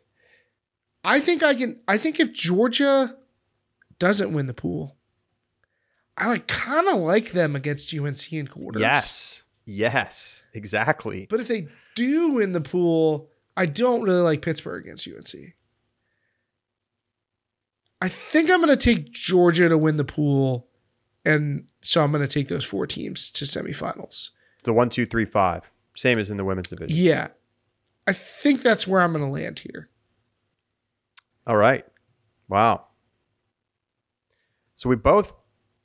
How deep does the semifinalist conversation go in the men's division? Let's exclude Washington from the conversation because if you if you want to say they're a semi potential team, sure, but like that's because of a weird seeding thing. Um, how many teams could I really see making semifinals? Uh, man, can I write off Michigan? I, I feel like I can't. Like I, I'm writing off Michigan. I guess Brown. So Brown, Colorado, UNC, Pitt, Georgia, Is that it? uh, Washington, and SLO. I think those are the teams I think could make semis. I think Vermont and NC State are talented enough to make semifinals. I I, can't. I, I, gotta can't pick see a NC team State. that's never I gotta see. legitimate at I gotta see NC State do it Yeah. before. Yeah, I, I need I need some proof for both of them. Yeah, yeah. Uh, but I, I think the talent level is there. All right, let's get to the semi. So let's get to our finals picks. Um, so my matchups are going to obviously be Brown Pittsburgh and Colorado UNC. Uh, Pittsburgh makes a great run. They just can't hang with you. They can't hang with Brown. They just can't hang with Brown. Watched it happen. Watched it play out at warm up. They don't have it. They're good. I don't think they have an answer for Brown's offense. I think Brown's defense is disruptive enough that they're going to get plenty of turns. They're going to convert the breaks, and it's going to be like a 15 11 game that's never really in doubt. Um, so I'm taking Brown to the final. And then we have this Colorado UNC game, which from, to me is the big question mark. Um, you know, I obviously UNC took care of Colorado uh, a few months ago. That was a different team. That was a different team. I like Colorado here. I like Colorado here this year. Um, and it's interesting that I say that because I think like when I was sort of just like generally thinking about it before I was looking at the matchups and thinking more closely about the pools and the the situation, I was like, oh, I think UNC could win this year. But the more I look, the more I think about it, the more I look at the the way the team has played this season, the more I think about the fact that it's going to be windy, that they're missing, you know, the, it just feels like they're missing a piece or two. They're too reliant on a couple players who are just sort of closer to like average level starting elite players, um, as opposed to being that next tier, like an LSB type. Could Liam Searles Bohs pull it off and like put the team on his back? Sure. But I think Colorado is just a deeper team with more top end talent. And I think it's going to come through in the end and they're going to get to a final. Um, and we're going to get the, the top two seeds facing off once again. So I've got Brown and Colorado. I uh, I got the same thing. Wow. Uh, Too much consensus in this in this uh, in these picks. yeah, it's not. Maybe we spend too much time talking to each other, man. Um, I I I'm like really considering Georgia over Brown. like really thinking about it, but just like Brown team's a freaking machine, man. It's just just all comers. Everybody knows what they're gonna get. They go out there, they're like, all right, we've we've strategized, we know the game plan, and Brown goes out and does their thing anyway. Uh, I do feel like UNC is the best foil to them. I feel like UNC's got the best like understanding of the Brown system. Uh, but I, I don't see UNC getting that shot. I, I think I take Colorado to beat a UNC team that L, LSB is electrifying, but I just don't buy the supporting cast of this UNC team Nope. in the way I have in past years. Uh, This is I not the think- team we I saw in the gonna fall. yeah, I think we're gonna have a big, big tournament from Ben Dameron. But like, I just, ah, you know, we're used to this team. Like the sixth best player on this team is like an elite club level player. and That's just not the case now. Nope. You know. It's a college team. So, yeah, this is a good college team, and I think Colorado might be a better college team. So, I'm gonna take Colorado to win this one. All right, Keith. So we got Brown versus Colorado rematch from Smoky Mountain. I have been a little bit skeptical of this Brown team all season. Oh my gosh. And, you know, all the way back to when I watched them play at warm up. And look, they've been incredibly impressive. I mean, what, what did Marza say? I mean, more or less had an undefeated season. I know they lost in Minnesota, but like, whatever. I like, I, I, I can't remember exactly when Randolph went out with the injury, but I think it was in that game. Um, and it was game one of the season. I don't think anybody really thinks that that's all that meaningful. Brown has then continued on to play the toughest tournaments, pass the toughest tests, and prove it over and over again. They've obviously also won a title in 2019. Some of the players from that team are still on this team. They know what it takes. They were tough. They were tough out in the fall. And I just think that they are susceptible to a dogged defensive team like Colorado that I think has superior depth to Brown. And I just don't know that I believe Brown can go all the way through the bracket, pool play, bracket, four day tournament at Nationals and maintain the energy necessary with their offensive system to continue to succeed against the toughest teams on the toughest tests. Like you say, you're thinking about Georgia over Brown. I don't think that's crazy. Brown runs a tighter rotation than a lot of teams. They have some fantastic players, no doubt. They have a system that I think is well built to work great in the regular season. Do they have a Mac Hecht this time around? Mac Hecht was the player of the year. He was the he was the best thrower at the tournament. He was unbelievable. Do you really believe Jacques Nissen is that guy? Do you deep in your heart believe that he's that guy? He's good. He's really good. He's a great player. I, I'm picking this team to make the finals. But I don't believe that he's that guy. I think Colorado has, they learned from what happened in the fall. They're super deep. They may not have a player that's quite at the top tier level of a John Randolph. And again, like he could be the X factor that changes this. yeah, I was I was gonna say you're talking you're over here talking about a Jacques Nissen. If only they had you know A the distri- number one ranked player in college. I If only. understand. I understand. But having a great thrower, like Randolph was unbelievable when they won in 2019. What do you have, like 10 goals in semis or something? He was incredible. But the reason that they won the tournament was Mac Hecht. The guy was throwing darts from 65 yards, flat footed hucks. I think that they're a great team. I just don't think that they have enough in the tank at the end of this road, at the end of this tournament, to get past a deeper team in Colorado. And I'm taking Mamabird to get back on top for the first time in gosh, who knows how long. It's been a long time since they've won a tournament, the, the, the national championship.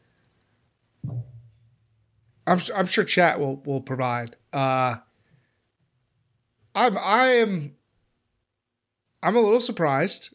I was like trying to talk myself into taking Colorado.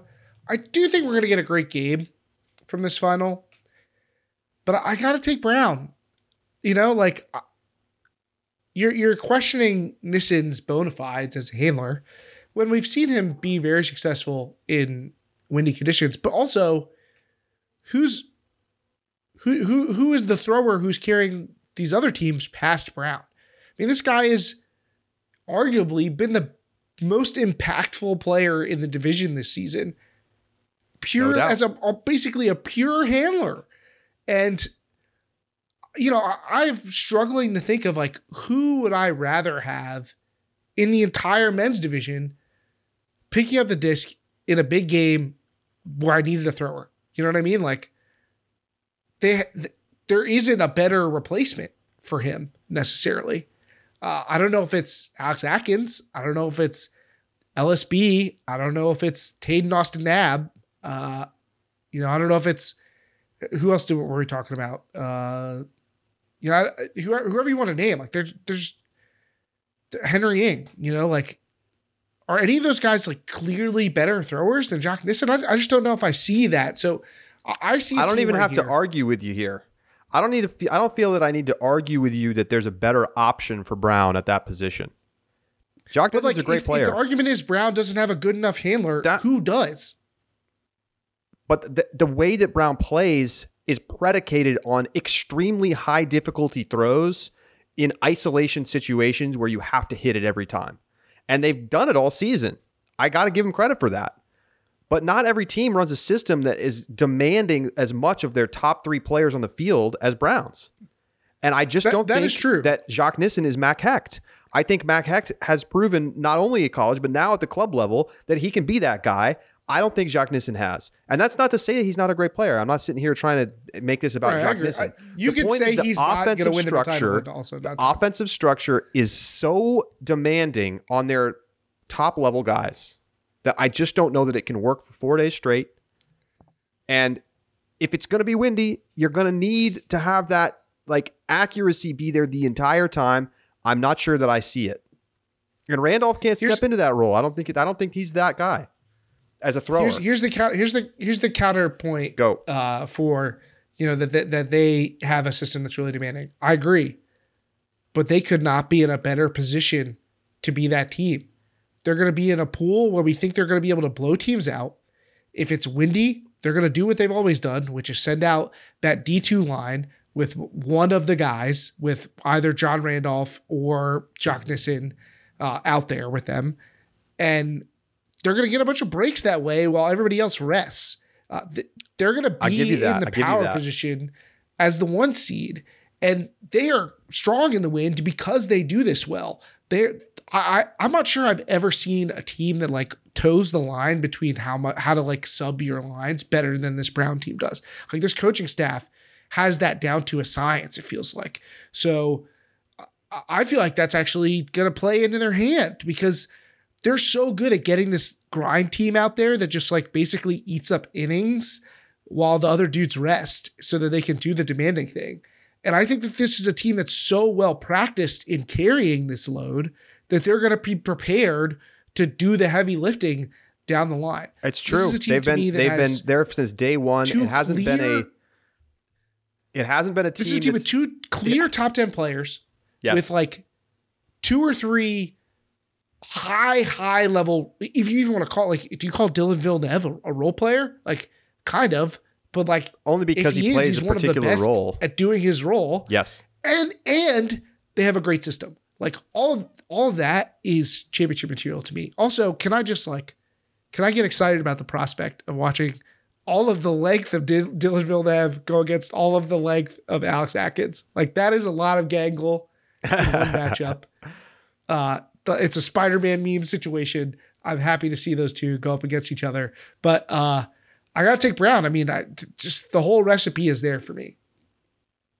I, I hear you. I hear you. I think I, they're they're they're a great team.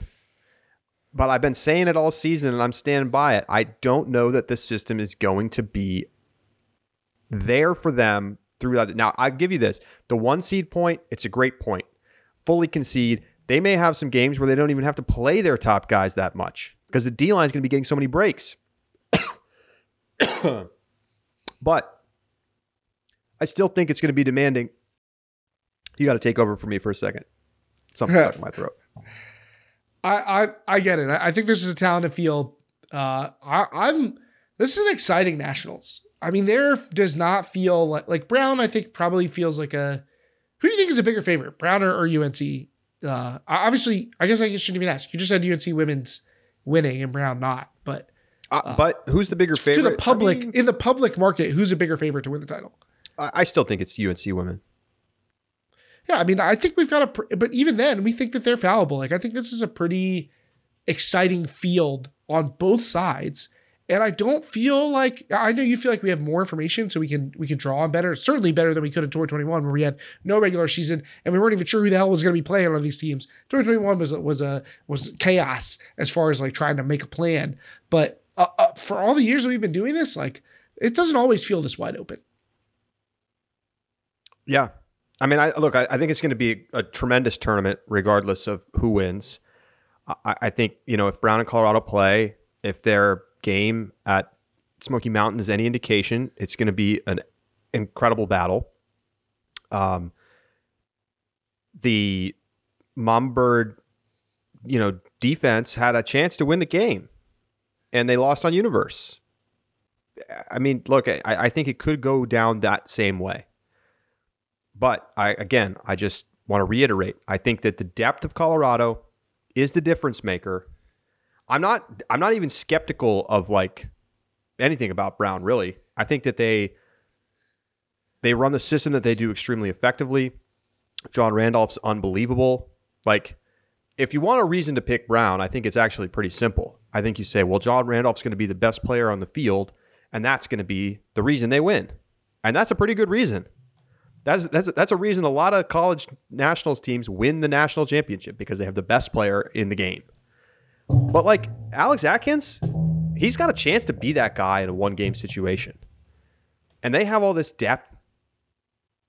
I just think it's going to be a tremendous matchup.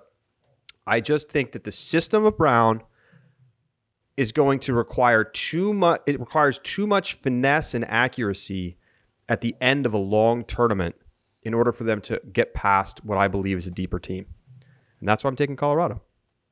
So we, we have a major point of disagreement, even though our semis are very close, Keith.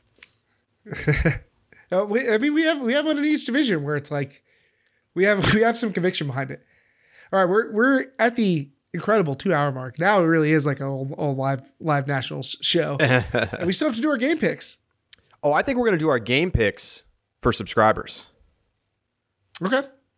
So if you want to hear our hashtag the game picks, you're going to have to bounce over into our uh, subscriber only segment out the back, as we've now dubbed it. Uh, and we will look forward to seeing you over there for that conversation. You can become a subscriber for less than $4 a month at ultiworld.com slash subscribe.